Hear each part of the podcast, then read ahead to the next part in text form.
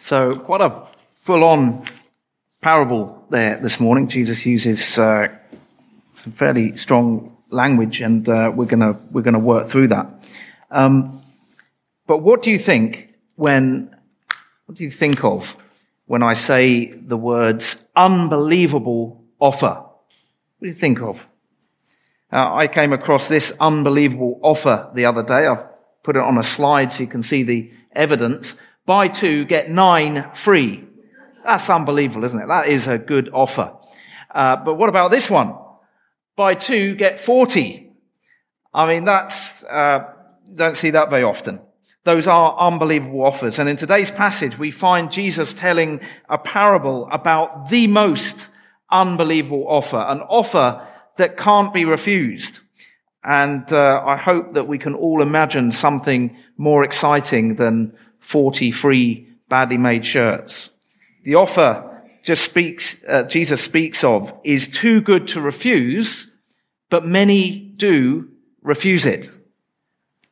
You may remember from last week that Jesus told two parables that revealed what the religious leaders and the, the, the, the, the priests, the chief priests, the teachers of the law, the, the parables revealed what they were all about. And the setting for both parables was a vineyard, and the vineyard, of course, represents uh, the nation of Israel. The first parable, the parable of the two sons, uh, Jesus exposed the religious leaders in action. Uh, they were supposed to be tending and caring for this vineyard. They were supposed to be looking after Israel, looking after God's people, bringing them closer to God, but they weren't. They were doing nothing that would help the vineyard produce good fruit. And in the second parable, the parable of the tenants, Jesus exposed the religious leaders' disloyalty. The tenants were supposed to be looking after the vineyard on behalf of the landowner, but they showed no love, respect, or loyalty to the landowner or to his messengers. In fact, in the end, they even killed the landowner's own son. Now, these parables were a clear and damning indictment of the Jewish religious leaders of Jesus' day, and in fact, those that had gone before as well. Today's parable is the third in the series, and Jesus is still talking to the uh, Jewish religious leaders, and he begins by saying this. The kingdom of heaven is like a king who prepared a wedding banquet for his son. He sent his servants to those who had been invited to the banquet to tell them to come, but they refused. So the king is throwing a party, uh, a wedding banquet for his son. It's super exciting. And what an honor and a privilege for those who have been invited. I mean, even today, even with all the travel and the holidays and the leisure opportunities, I mean, to, we can experience things today that people in the first century couldn't even have dreamed of. Yet, in des- despite all of that, being invited to a royal wedding banquet would still be up there, wouldn't it? It's not the kind of thing that you'd turn down. If you lived in England and the Queen invited you to one of her famous garden parties, which were, which are much more low key events than this one being described in the parable, you wouldn't say, nah, I've got a bit of work to catch up on.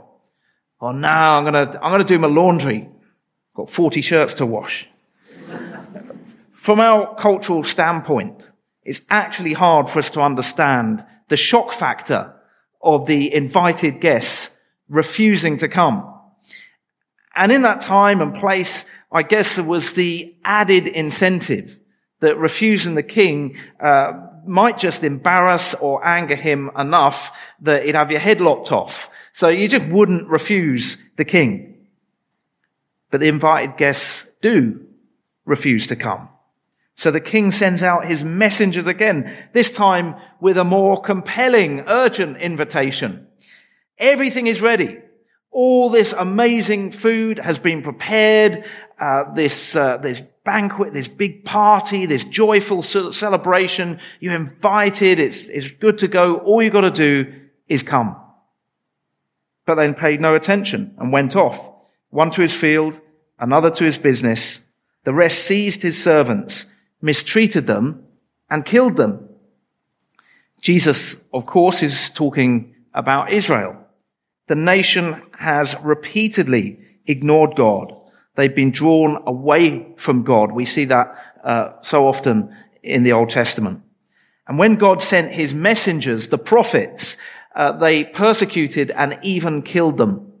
And very soon, the Jewish religious leaders will hand Jesus over to be crucified by the Romans. Should a king's subjects get away with ignoring and rebelling against their king? A king who is, by the way, entirely loving, benevolent, good, righteous, just, and pure. Should they get away with mistreating and killing his servants, including his very own son? Of course not. Of course not. And so we read in verse 7 the king was enraged. He sent his army and destroyed those murderers and burned their city. And God's judgment did fall on his people in AD 70, about 40 years after Jesus told this parable, when the city of Jerusalem was completely destroyed by the Romans under Emperor Vespasian. And if that wasn't God's judgment, it was at the very least the consequences of them refusing to uh, recognize their Messiah, rejecting Jesus as their Messiah. Because they didn't realize or didn't want to accept that the Messiah had come, they uh, engaged in armed rebellion against the Romans. That's what led to Jerusalem being destroyed. Had they accepted Jesus, they would have gone with a different way, a different way of doing things. So it was at the very least the consequences of rejecting Jesus as their Messiah. But the wider point here is that rejecting Jesus leads to judgment. For the person who rejects Jesus, judgment and condemnation are certain. And Jesus expresses this in very strong terms, and you might have felt as that parable was being read, this is, you know, quite heavy stuff. Jesus expresses it in those terms because he doesn't want anyone to be condemned. As it says in Romans 8 verse 1, therefore there is now no condemnation for those who are in Christ Jesus. Jesus came so that even though we'll be judged by God, we won't be found guilty, we won't be condemned because of what he's done for us. And that's what Jesus wants. So those who have been invited, Israel refused to come. Does that mean that the party's over? Not at all. Here's what the king said. Then he said to his servants, the wedding banquet is ready but those I invited did not deserve to come. So go to the street corners and invite to the banquet anyone you find. So the servants went out into the streets and gathered all the people they could find, the bad as well as the good, and the wedding hall was filled with guests. Now we know that it was always God's intention to bless all nations through Israel. Uh, we see that in the Old Testament with God's covenant with Abraham. And this really is the turning point. On the whole, Israel had rejected Jesus or was about to in the most definite terms, having him crucified. That's at a national level. Of course, it doesn't mean that no Jew can any longer enter the kingdom of God. Jesus himself was Jewish. All the first Christians were Jewish. Some of the religious leaders even became Christians, or so it would seem. Uh, the book of Acts talks about uh, Nicodemus and Gamaliel um, who it seems that they, they converted. It's not that Jews are excluded from God's kingdom. Rather, from Jesus onwards, the Gentiles, the non-Jews, can now be included. And we see that in the parable. The king's servants went out and invited anyone they could find. Anyone and everyone is invited to share in the blessings that God has prepared for those who love him. So who are these servants? Who go out onto the street corners to invite anyone they can find. Well, in our context, that's us. It's you and me and anyone else who has bowed the knee to Jesus. We're the ones who get out there and make this invitation known uh, to, to everyone within our sphere of influence. Friends, neighbors, family, work colleagues, mild acquaintances. And you might say, I don't have time for that. Who do you think I am? Billy Graham? Okay, I get that. But at least have one person, at least have one person outside of the church with whom you're sharing the gospel. Don't have to beat them over the head with the Bible. You can uh, tell them something you enjoy about church. You can talk to them about an answer to prayer that you've experienced. You can invite them to something, invite them to church or any other uh, thing that we're doing. Have at least one person with whom you're regularly sharing the gospel. Actually, writing this made me think about how I use social media. Um, I don't post much on Facebook. I have a little group with my sort of immediate family that I post stuff on. They can see what we're doing. They're over there in England and they kind of helps us to, to keep in touch. But I don't post much to a wider audience. I can't be bothered. But maybe I should be bothered. Even if it was just once a month, maybe I could post something that points to Jesus and his kingdom. A verse or something. Because social media, I think, is the modern equivalent of the street corner, the place where you're going to catch the most number of people. And remember, we're not literally inviting people to a royal wedding banquet, as exciting as that would be. That's just the analogy. We're inviting people to something far more important and wonderful. We're inviting people into God's eternal kingdom. We're inviting them to turn away from darkness and have their lives illuminated by the light of Christ. We're inviting them to be freed from the cords of death, to embrace the fullness of life that Jesus offers, life that begins now and stretches into eternity. Is there anyone that doesn't need that? I don't think so. Amazingly, God's offer of forgiveness and eternal life is open to anyone who will repent and put their trust in Jesus, follow Jesus. There is no one to whom we should not offer this invitation in the hope that they'll respond positively to it. Uh, Jew and Gentile, people from every nation, tribe, and language, male and female, young and old, rich and poor, drug addicts, prostitutes, the homeless, the, uh, the marginalized, as well as those who are more acceptable within our society. People who often think, well, you know, if there is a God and I am judged, well, I'll be okay because I'm a good person. Not realizing that none of us are truly good, good. We all fall so far short of the glory of God. And then there's the unlikely, the aggressive atheist, the self-assured executive who doesn't have time for that sort of thing, the slightly intimidating, scary looking biker or whoever it is, especially invite the unlikely because they're the people who are least likely to have been invited. Especially invite them. And if we invite enough people, we will, as the parable showed, encounter a range of responses. Some will be too busy with other things. Remember the parable. One went to his field, another to his business. And it's like that now. In the modern world, there's seemingly an endless number of things that are competing for our attention. We, and I use we in the, in the general sense of our society, we're absorbed, absorbed with our careers and our hobbies and our pastimes and our relationships. We're distracted by social media and entertainment and gossip and shopping. Buy two nine, buy two get nine free. And we're lured and trapped by drink and drugs and promiscuity and uh, uh, pornography and all kinds of other negative things. That's where our society is at. And most people never stop to seriously consider what it is that God is inviting them to, what it is that He's offering. And so they remain satisfied with their dissatisfaction because we know actually that none of the things that I've just mentioned can really satisfy us at a deep level. C.S. Lewis wrote this. We are half-hearted creatures, fooling about with drink and sex and ambition when infinite joy is offered us, like an ignorant child who wants to go on making mud pies in a slum because he cannot imagine what is meant by the offer of a holiday at the sea. We are far too easily pleased. So a lot of people you come across will be distracted and disinterested. They won't want to know. Others might be hostile. Remember in the parable, the king's servants were mistreated and killed.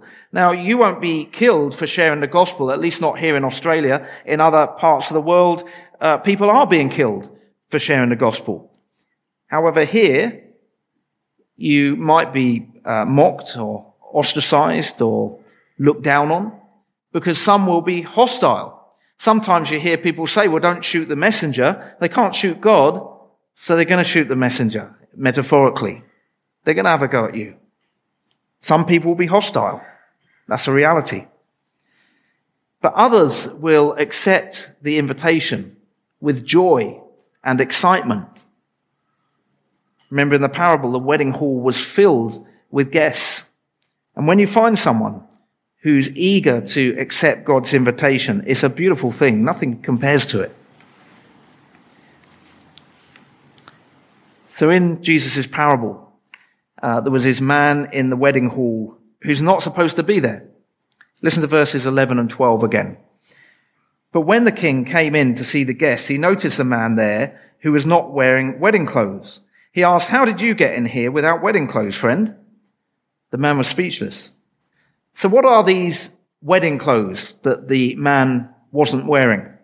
Uh, well, it could imply that the king had provided beautiful clothes for all of the guests. And there's this man who turns up and he's, he said, well, I don't need those clothes. There's nothing wrong with my clothes. In that case, the wedding clothes would represent righteousness, our right standing before God. We are made right before God because of what Jesus has done for us. He's taken our sin and wrongdoing upon himself and he has clothed us with his righteousness. He's exchanged our sin for his righteousness, his right standing before God. He's exchanged our filthy rags for his beautiful uh, wedding banquet clothes. So the man who turns up in his own clothes is basically saying, I don't need God's righteousness. I'm a good person.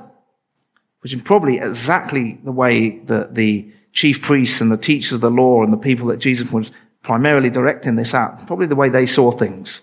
They're upright, they're righteous, they're right in God's sight. So in other words, um, this man, he thinks he can earn his way into the wedding banquet, earn his way into God's kingdom. But he can't, and neither can we. Earlier, I mentioned the Queen's garden parties, which are all about recognizing and rewarding public service. So I guess you could say that the guests deserve to be there. They've all done something uh, exceptionally kind or generous or entrepreneurial or uh, philanthropic that benefits uh, society as a whole. And they're out there on the lawn sipping tea and eating nice cakes because of something good that they've done. They're, there on their merit. But the wedding banquet in Jesus' parable uh, God's kingdom is very different because none of the guests deserve to be there. They're all completely undeserving. The guests are there because God is loving and merciful and willing to forgive all those who truly repent. And that in a nutshell is the good news that we have to share with people.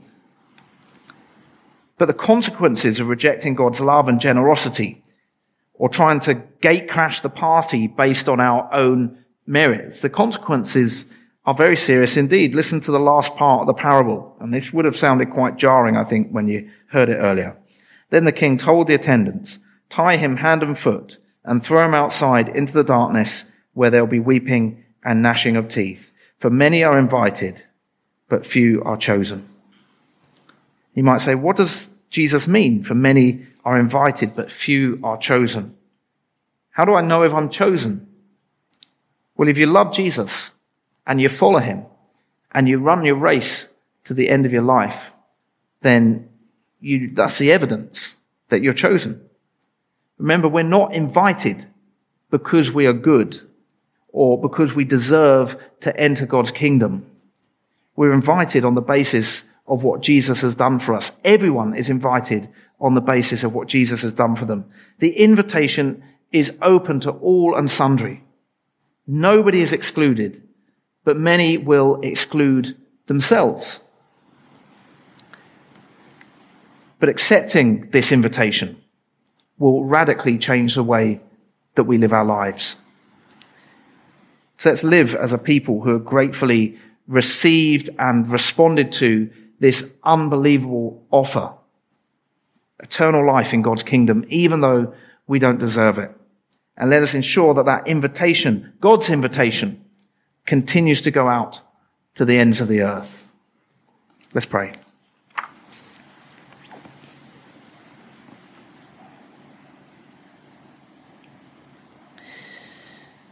Heavenly Father, your word tells us that you want all people to be saved and to come to a knowledge of the truth.